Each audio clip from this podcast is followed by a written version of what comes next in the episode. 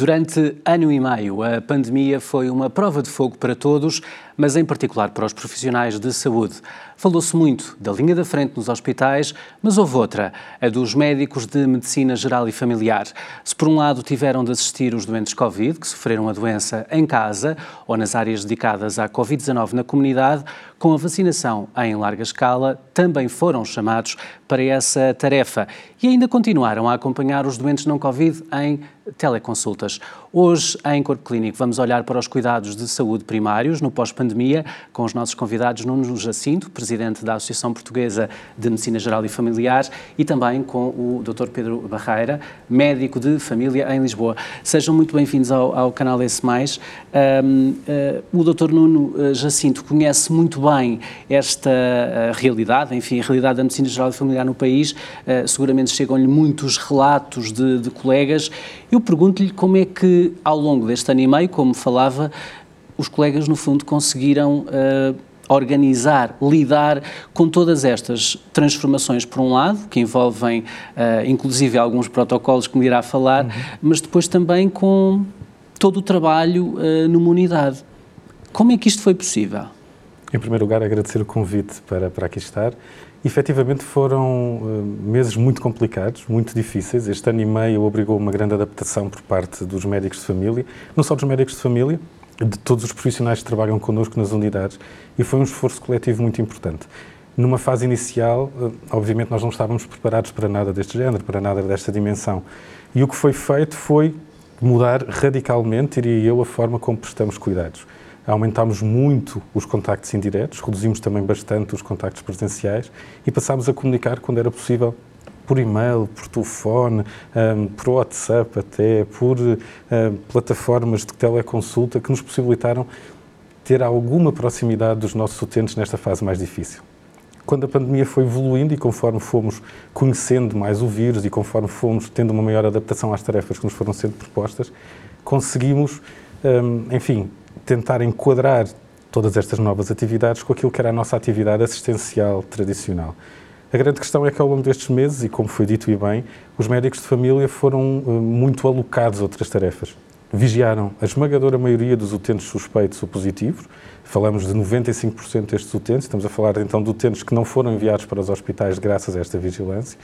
Vigiámos os utentes com sintomas ligeiros a moderados nas áreas dedicadas a doentes respiratórios e fizemos o acompanhamento também de outras coisas importantes. Fizemos o acompanhamento dos surtos em lares de idosos, fizemos o acompanhamento das estruturas de apoio de retaguarda, das zonas de acolhimento à população, que em determinadas regiões do país tiveram um peso muito significativo. Mas tudo isso, obviamente, drenou recursos dos cuidados primários e fez com que estivéssemos menos tempo nas unidades, menos tempo junto dos nossos doentes. Aquilo que temos sempre tentado fazer é retomar a atividade assistencial dentro do que é possível. Quando o tal começou a acontecer, tivemos então a tarefa da vacinação, e esta tarefa da vacinação pandémica, de uma forma que eu considero inexplicável, ficou totalmente a cargo dos cuidados de saúde primários, nomeadamente dos centros de saúde, salvo apoios muito, muito pontuais. E isso, mais uma vez, fez com que os nossos enfermeiros, os nossos médicos, os nossos assistentes técnicos estivessem fora das suas unidades, deslocados nos centros de vacinação, e tivéssemos muita, muita dificuldade, ainda hoje temos, em fazer consultas presenciais, em estar com os nossos doentes, em conseguir programar atividade. E essa é a nossa grande luta neste momento, é como voltar a estar com os nossos utentes, claro que acompanhando os utentes Covid, mas voltar a ver os, os doentes não Covid, os doentes crónicos, os doentes agudos, os grupos de risco e vulneráveis. Isso é o importante nesta fase. O Pedro é médico de, de, de Medicina Geral e Familiar também em Lisboa. Eu gostava de perceber consigo, já ouvimos o, o Dr. Nuno, mas o, o que é que foi mais difícil neste último ano e meio para si? Antes de mais, agradecer o convite e é uma honra estar aqui com vocês. Uh, neste ano e meio, efetivamente, uh, tudo foi anormal. Obviamente que, que destaco uma palavra, resiliência, de nós, especialistas e internos de medicina geral e familiar, porque nós fomos chamados para uma guerra, uma guerra essa que respondemos, obviamente, fomos a linha da frente, uma palavra eh, esmagadoramente usada durante o, o, ano passado e ainda este ano, mas uh, houve um não uh, efetivo uh, realce das nossas consultas ou do nosso seguimento nos nossos sítios nos sítios onde nós trabalhávamos nos centros de saúde. É difícil multiplicar uh, presenças ou estar em locais ao mesmo tempo. Foi quase como se surgisse um novo serviço para os quais existiam, ou para o qual Eram as existiam mesmas pessoas. as mesmas pessoas. Portanto, abre-se uh, um, os ADRs, uh, atendimentos de doença respiratória, depois atendimentos de doença uh, Covid, a palavra é semelhante, e posteriormente os centros de vacinação. Ora, as pessoas que trabalham e trabalhavam nestes sítios são as mesmas que fazem o trabalho diário nos centros de saúde.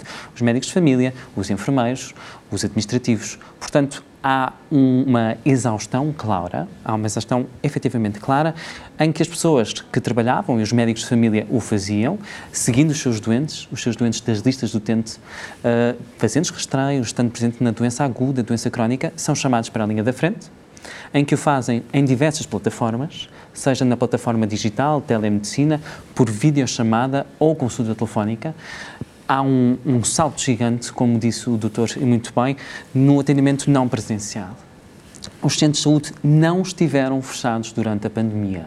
Eh, deixe-me só interromper, Dr. Pedro, porque, Dr. Nuno, muitos utentes queixavam-se precisamente disto, que tinham a sensação que o centro de saúde da sua região, do seu conselho, estava fechado porque muitas pessoas ligavam para o centro de saúde e ou a linha estava interrompida. Eu li uma entrevista sua em que dizia que, eh, de facto, existiam falhas técnicas nas centrais telefónicas da maior parte dos centros de saúde. Este problema, eh, que eu sei que a Associação está obviamente a acompanhar, mas ehm, está em fase de resolução? Isto vai resolver-se?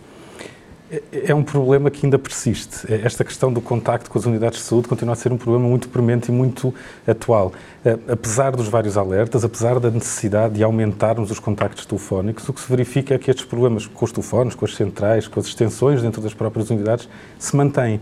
Basicamente, o que acontece aqui é que a pandemia veio um, trazer ao de cima muitas das carências que já existiam nas unidades anteriormente, seja a nível de instalações, dos próprios circuitos, um, da capacidade de termos uh, as pessoas separadas, de, de, atendermos as pessoas em horários desfasados, uh, todos estes meios técnicos e tecnológicos o telefone, sim, mas quando falamos, por exemplo, em ter uh, consultas, ter teleconsulta, é bom recordar que a esmagadora maioria das unidades nem sequer tinha uma câmara para ligar ao computador, não tinha colunas. Há computadores que não permitem isso. Isso ainda hoje não foi solucionado.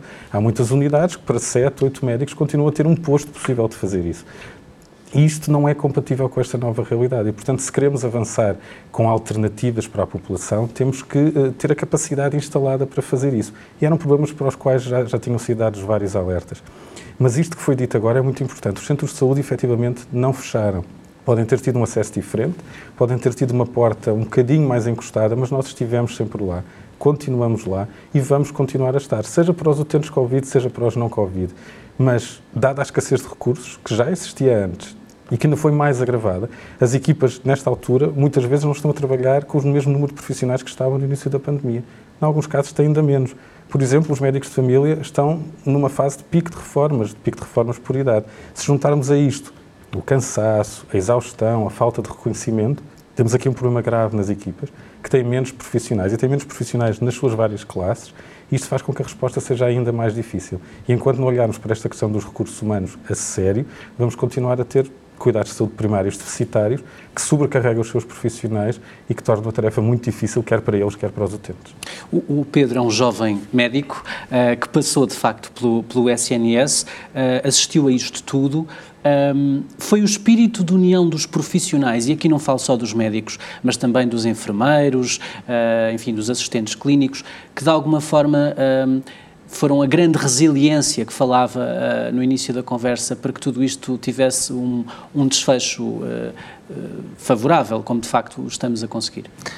Não posso estar mais de acordo. Foi de facto o espírito de união, um conjunto, o saber que iríamos para uma batalha, uma batalha invisível, obviamente, um vírus que não era visível aos nossos olhos, mas que sabíamos que éramos necessários e que precisávamos estar ao lado da população e ao lado dos nossos utentes. Obviamente que envolve todo um desgaste diário, emocional também, para a saúde dos profissionais, que já por si é frágil pela multiplicidade de tarefas que nos é incumbida ou pedida com escassez de recursos, como o doutor não estava a dizer. Há, há uma escassez de recursos materiais e humanos que nós temos que aproveitar agora para fazer um reset, investir seja financeiramente e também socialmente nos cuidados, literacia e poder tornar o Serviço Nacional de Saúde mais robusto. Obviamente que o Covid não trouxe só coisas más. Houve novamente um espírito de entreajuda que saltou. Houve união entre profissionais de diferentes classes, médicos, enfermeiros, administrativos, auxiliares da limpeza, todos nós, durante o nosso turno nos cuidados de centros de vacinação, nos cuidados de doença respiratória, uníamos, éramos um grupo, uma família. Nós estávamos diariamente, horas sobre horas, muitas das vezes escapando de refeições uh, ditas normais ou idas à casa de banho, para darmos o nosso melhor. E eu acho que isso é, de facto, o que salta mais. O espírito de união, resiliência.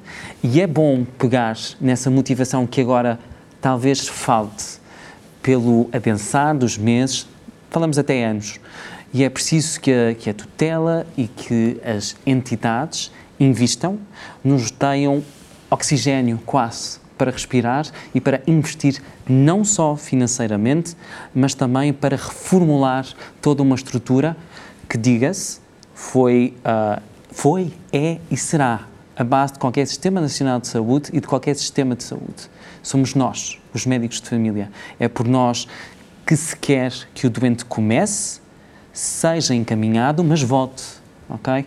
E somos nós quase como o, o, o ator principal dentro deste Serviço Nacional de Saúde, aos quais os papéis chegam, mas em escasso número. Nos dão tarefas para as quais não devíamos desempenhar e a força, a vontade e a união que nos, que nos une ela, ela está lá. O problema é que, com o passar dos meses, a força está a diminuir.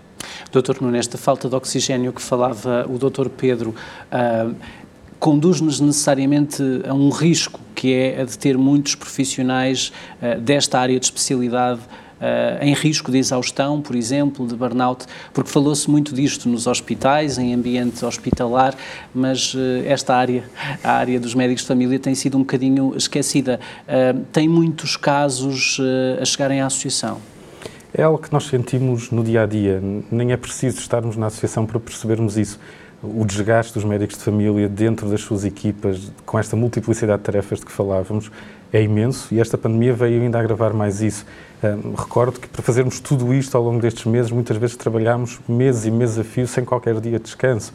Um, e depois, quando se falava em fazer mais horas e no número de horas, por mais que nós estiquemos, nós não conseguimos. O nosso dia tem limites. É humanamente impossível, não, não, conseguimos, não conseguimos esticar mais. E, efetivamente, esse é um ponto muito importante para nós, que é a questão dos recursos humanos. E temos batalhado uh, dia a dia neste ponto. E, por exemplo, quando olhamos para o plano de recuperação e resiliência que foi discutido durante esta pandemia e que representa aqui uma oportunidade muito importante de Os investimento. Os famosos 7%. 7%. Exatamente. exatamente. Quando vamos ver a área da saúde e dos cuidados de saúde primários, não temos lá uma palavra sobre recursos humanos. Falamos de coisas genéricas, falamos de expressões bonitas como temos os cuidados primários no centro do sistema, mas temos poucas medidas concretas e falamos pouco de recursos humanos.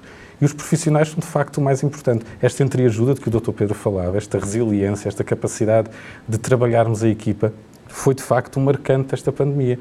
Para nós que trabalhamos no terreno, todos nós sentimos isso nas nossas unidades, nos nossos centros de vacinação, nos ADRs, nós ficámos muito mais unidos. Isso ajudou-nos a enfrentar estes meses, mas só isso não chega. E agora que temos novamente a realidade de um, tratar dos doentes Covid, fazer todas estas tarefas que ainda não terminaram, e retomar a nossa atividade assistencial em simultâneo e temos os doentes a pedirem-nos, a solicitarem-nos a vigilância, as consultas, a consulta de doença crónica, a consulta de doença aguda, muitos colegas começam a perceber que não conseguem chegar a todo lado. E, e nós não, não fomos treinados para isso, nós gostamos e fomos treinados para responder às necessidades dos nossos utentes. E quando isso não acontece, é um grande fator de stress para nós, um fator de desconforto e que nos vai conduzindo progressivamente à exaustão. É isso que nós não queremos. E veja-se o que aconteceu agora com o recente concurso de colocação de especialistas em MGF, que acabaram o internet há pouco tempo. Mais uma vez, temos cerca de um terço das vagas que não são preenchidas. Isto aqui é que é importante perceber. Porquê que essas vagas não são preenchidas? Não adianta dizer que fizemos o maior concurso de sempre, não adianta dizer que agora vamos ter mais a medida Y ou Z, o que adianta é falar com estes colegas e perceber porquê que não ficaram, o que é que se passa aqui. O que é que aconteceu para o SNS não ser atrativo?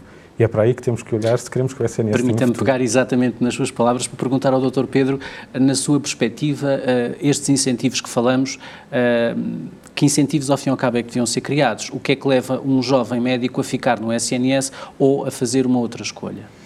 Bem, no fundo, é uma multiplicidade de opções. Obviamente que os privados cresceram ao longo desta década, duas décadas, e as condições e a especialidade de medicina geral familiar é bastante atrativa nos privados. Portugal é dos países europeus com melhor formação a nível da medicina geral e familiar. Não é à toa que todos os meses, não lhe digo todos os meses, mas semestralmente há feiras de médicos no Porto, em Coimbra e em Lisboa para recrutar profissionais de medicina geral e familiar, especialistas, para as diferentes capitais europeias ou cidades europeias da Europa do Norte. Mesmo a Galiza, a Irlanda, recordo. Figo, há imensas, há imensas oportunidades. A, a resposta, no fundo, ela, ela é relativamente fácil de dar. Desinvestimento nas carreiras médicas, uma desinvestimento, claro, nos recursos humanos e recursos materiais. Humanos, num sítio ou numa unidade de saúde familiar em que deveriam estar sete, oito, nove médicos especialistas, vemos muitas vezes com cinco a fazer o papel de nove. As listas, que são exageradamente uh, um número uh, esmagador. Portanto, nós temos listas, listas de utentes, é listas de utentes com 1.700 a 1.900 utentes. É uma carga de trabalho diário para estas 40 horas, que são, no fundo, muito mais do que estas 40 horas. No papel e no contrato sem termo vêm as 40 horas. Oficialmente o são, na prática nunca o são. Portanto, as condições que nos são dadas no outro lado são melhores. São horários mais atrativos, financeiramente mais atrativos, há evolução na carreira em termos salariais, de respeito e também de evolução clínica. É-nos permitido, com auxílio da direção, fazer consultas dirigidas e estarmos presentes para os nossos gostos durante a medicina, porque depois nós, enquanto médicos, enquanto uh, cientistas, desenvolvemos ao longo da nossa carreira especial atenção por alguma área, mesmo dentro da medicina geral familiar, que nós temos uma valência múltipla. Temos a dor crónica, a diabetes, a hipertensão cardiovascular. Se gostamos mais de rastreios, até podemos implementar todo um protocolo. O médico de família está presente em todo o espectro das especialidades médicas, não sendo um especialista hospitalar, é no fundo e muitas das vezes o único clínico presente em aldeias, em vilas e em cidades às quais o centro hospitalar mais próximo está a uma hora, duas horas de distância. Portanto, é preciso não só investir novamente na carreira médica. Eu não falo já de exclusividade, de aumento uh, da carga, uh, ou, ou, melhor, diminuição da carga horária, Uma redução, a redução da carga horária com o aumento do vencimento. Falo também em projetos claros. Não, não é só escrever uh, em, em papéis e em projetos na Assembleia que os cuidados primários são peça fulcral. Nós sabemos que somos. Precisamos de condições Doutor Nuno, permita-me, eh, agora gostava de o ouvir. A Associação, obviamente, tem aqui um papel fundamental eh, e sei que o tem feito muitas vezes, através de denúncia pública e não só, mas eh, dentro da própria Associação, o que, é, que trabalho é que tem estado a ser feito para contribuir para esta fixação, eu sei que não passa por si, mas de alguma forma pode ser aqui um, quase um motor de arranque para, para permitir de facto esta fixação de jovens médicos no, no, no SNS. A Associação Portuguesa de Medicina Geral e Familiar tem feito desde sempre esse papel e tem tido um papel muito interventivo naquilo que são as condições de trabalho. Um, e um dos nossos grandes focos atualmente é precisamente a qualidade e segurança do exercício dos médicos de família, seja a nível do SNS, seja a nível também do privado, como é óbvio. Um, nós preocupamos com todos os médicos de família. Mas no que toca à fixação de médicos de família no SNS, são exatamente estes pontos que disse o Dr. Pedro e é isso que a Associação defende e pelo qual tem lutado e que dizemos sempre à tutela que é preciso rever e é preciso trabalhar. Esta questão das carreiras é absolutamente crucial. Um, entrar numa especialidade sem perspectiva de evolução, seja técnica, seja científica, seja salarial, uh, sem diferenciação de funções. Um, quando um assistente, um assistente graduado com mais ou menos anos de experiência acaba por fazer exatamente a mesma coisa, não é de todo atrativo. Quando não temos hipótese de fazer investigação, quando não temos hipótese de nos dedicar a uma determinada área mais específica, porque temos eh, milhares de utentes sem médico, porque temos uma lista com 1.900 utentes e nem sequer temos tempo para isso. Tudo isso faz com que os colegas pensem muito bem se vale a pena apostar uh, naquela vida e naquela carreira e naquela profissão. Quando, quando a esta realidade juntamos ainda instalações deficitárias, equipamento que não existe ou que não funciona e que, por mais que nós alertemos, não vemos as situações serem resolvidas.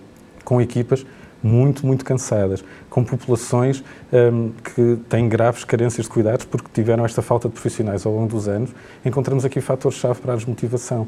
E, portanto, claro que a questão salarial é importante. Mas seria, não é só dinheiro. Seria hipócrita dizer que não é, mas não passa só por aí muitas vezes nem passa por aí. Há colegas que acabam por ficar uh, algum tempo à espera de terem um outro projeto, terem uma outra vaga e fazer um, uma prática que se calhar não é aquilo para o qual estudaram e para o qual se dedicaram. Mas o que é facto é que muitas vezes focamos só nisto. Focamos apenas na questão financeira e existe uma, uma, um mundo de soluções aqui à volta que têm que ser exploradas e que têm que ser desenvolvidas. A PMGF tem feito esse trabalho muitas vezes o que nós notamos é que há uma dificuldade para sermos ouvidos, a mensagem tem alguma dificuldade em passar e estamos, obviamente, sempre disponíveis para trabalhar com a tutela, com os ARS, com os ACs, em todas estas áreas e para ajudar a encontrar soluções para os médicos de família e para os nossos utentes. Doutor Pedro, já aqui falámos das teleconsultas, portanto que foi uma, uma realidade que explodiu uh, durante a, a, pandemia, sobretudo nos, nos, confinamentos. Como é que os médicos de família, que normalmente têm uh, sempre necessidade, e bem pela vossa formação, de ter um contacto muito próximo com o doente, essa proximidade de repente perdeu-se uh, e foi moveu-se literalmente para o mundo dos quadradinhos, não é? Da, da, das imagens. o que é que se perdeu, o que é que se ganhou, que balanço é que faz uh, desta, desta nova realidade? É uma pergunta uh, com uma resposta difícil. Perdeu-se o tacto, perdeu-se o toque, perdeu-se às vezes uma linguagem gestual e uma linguagem imediata quando nós vemos a pessoa à nossa frente. Ganhou-se tempo, meios e ganhou-se a possibilidade de, em, no mesmo local, ajudar o meu utente ou um utente sem médico de família, mas que precisa de ajuda imediata. Esse é o ganho. Há quem diga que a telemedicina é o futuro. Eu fico mais na defensiva, digo que é um dos possíveis futuros.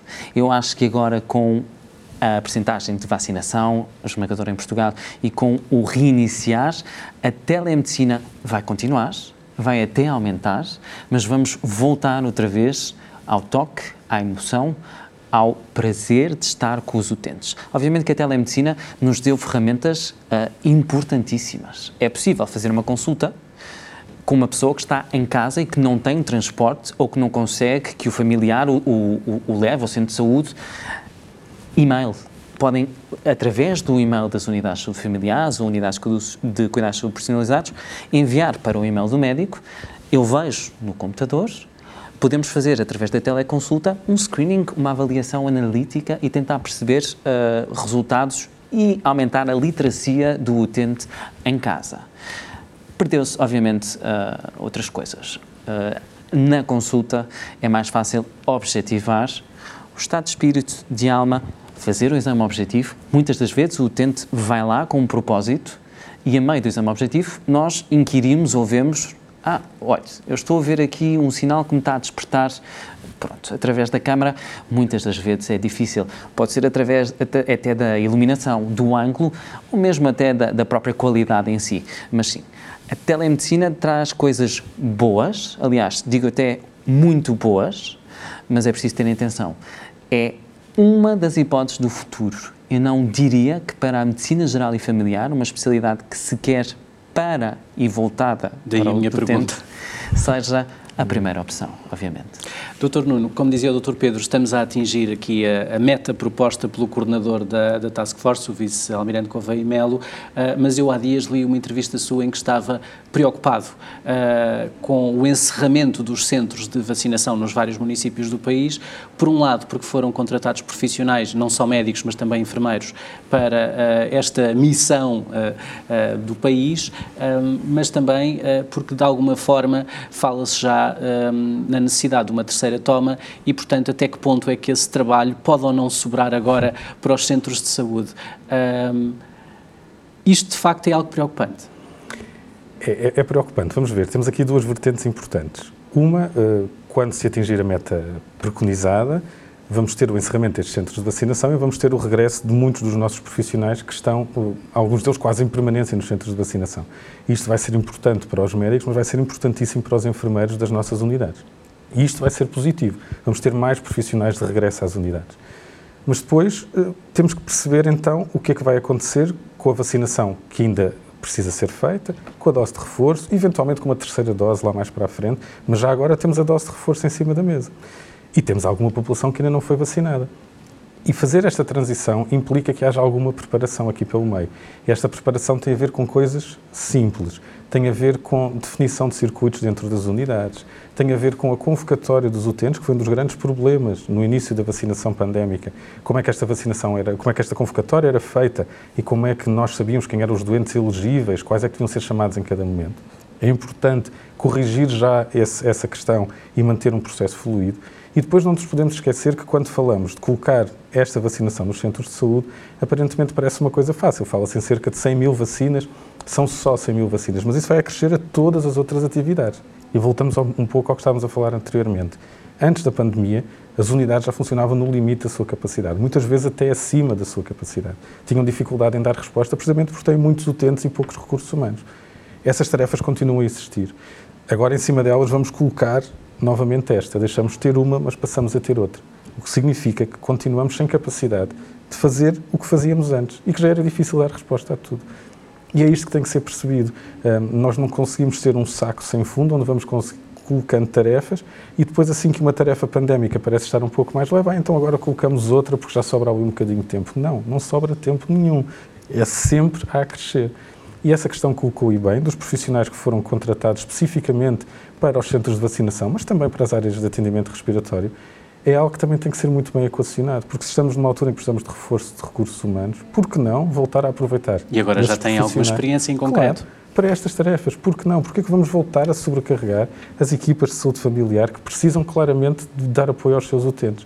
É isto que nós pedimos, é que nos orientem de forma clara, de forma explícita e que não voltem a deixar isto ao critério das unidades, ao critério dos profissionais, que têm toda a boa vontade do mundo, todo o profissionalismo, mas muitas vezes não são capazes de resolver estas questões. Fazemos agora um brevíssimo intervalo no Corpo Clínico de hoje, mas voltamos já a seguir para falar sobre o crescimento do movimento negacionista em Portugal. Não vai querer perder. Até já.